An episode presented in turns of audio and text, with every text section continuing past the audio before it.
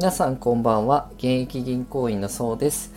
本日のテーマはレターの返信日本銀行の役割についてというテーマでお話ししていこうと思います、えー、先日レターをいただいてましたのでそれに回答していければと思いますまずねどういったレターだったのかをですね読み上げさせていただきますえー、こんにちは。いつも楽しく聞かせていただいております。あ、こちらこそありがとうございます。え、お金に関する勉強をしていますが、日本銀行の役割に関する部分でつまずいてます。え、例えば、日本銀行は金利を上げるときは売りオペレーションを行い、金利を下げるときは買いオペレーションを行うということについて、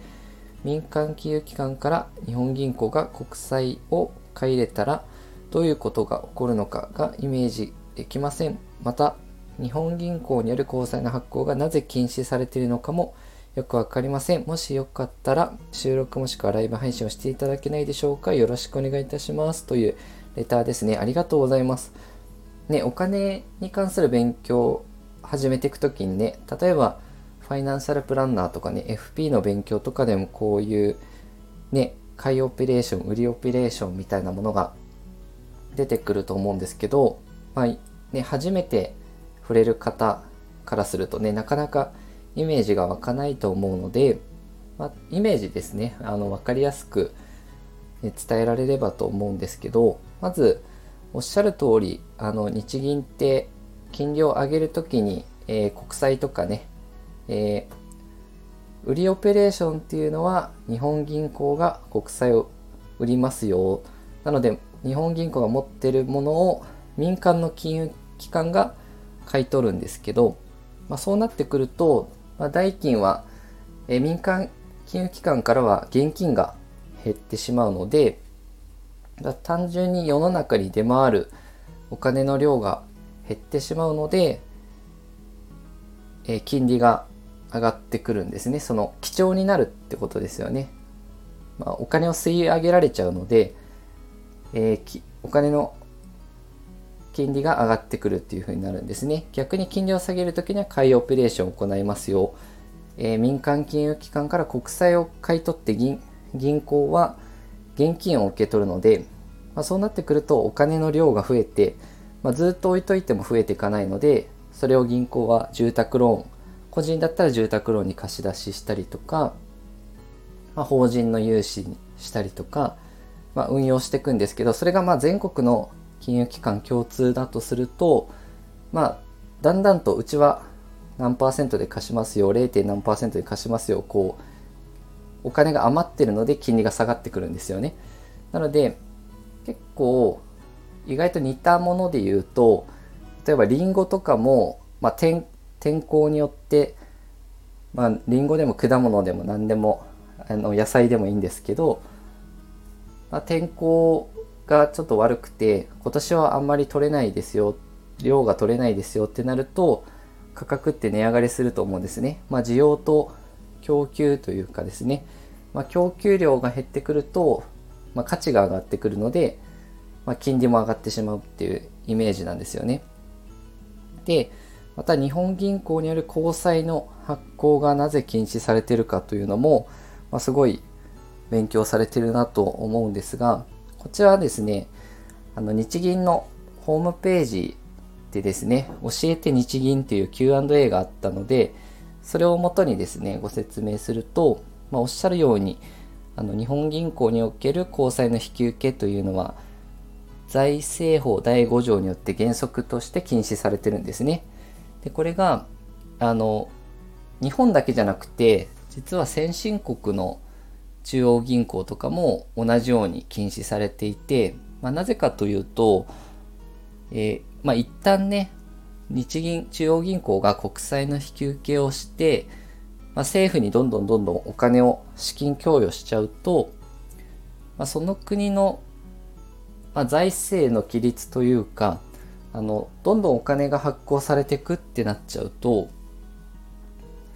通貨の増発とかね、歯止めがかからなくなると、一気に物の値段って上がっちゃうんですよね。えー、量、先ほどの話で言うと量が増えてくると、その通貨自体の価値が下がっちゃうので、急激なインフレを引き起こす恐れがあるんですよね。まあ、ある日、例えばその、パンの値段が、えー、1つ1万円ですよみたいな急激に値上がりしちゃうと、多分暮らしていくのもね、不安定というか大変になると思うんですけど、あとそういうこう急激なインフレを引き起こしちゃうと、まあ、世界的に見ても信用、その通貨の信用って失われちゃうんですよね。あの、この円の価値どんどん下がってるから、まあ円、円で持っとくと危ないなってなっちゃうと、まあ、海外からの信用も失われちゃうよっていうことで、まあ、日本銀行における国債の引き受けっていうのは、まあ、原則としてね、禁止になってるんですよね。で、合わせてね、あの、日本銀行の役割って、どういう目標があって運営してるのかっていうのも合わせて理解しておくと、まあ、日々のニュースの見方とかも変わると思うので、お伝えさせていただくと、まあ、1997年にね、あの、改正日本銀行法、日銀法というのが成立しまして、日銀の目的というのが、えー、中央銀行として銀行券を発行するとともに、通貨及び金融の調節を行うことと、えー、銀行その他の金融機関の間で行われる資金決済の円滑な確保を図り、もって信用秩序の維持に資することその理念について同第2条で通貨及び金融の調節を行うにあたっては物価の安定を図ることを通じて国民の経済の健全な発展に資することという目的で運営されてるんですよね。まあ、信用通貨のまあ信用の維持だったりとか、まあ、急激な物価の変動を、まあ、安定した物価上昇ですよね。を図ることというのを目的にしてるので、まあ、こういうスタンスでね、あの見ておくと、まあ、日々の、じゃあ、日銀が政策変更するときはどういう時なのかなっていう、やっぱり物価が上がりすぎてしまうと、やっぱり金利を引き上げして、えー、物価をコントロールする必要も出てくるかなと。まあ、どんどんどんどん物の値段が上がっちゃうと、まあ、今のうちに皆さんなんかこう買っとこうっていう風になっちゃって、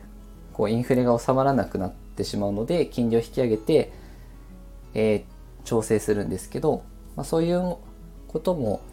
知っておくとですね、あの、イメージつきやすいのかなと思いますので、よかったら参考にしてください。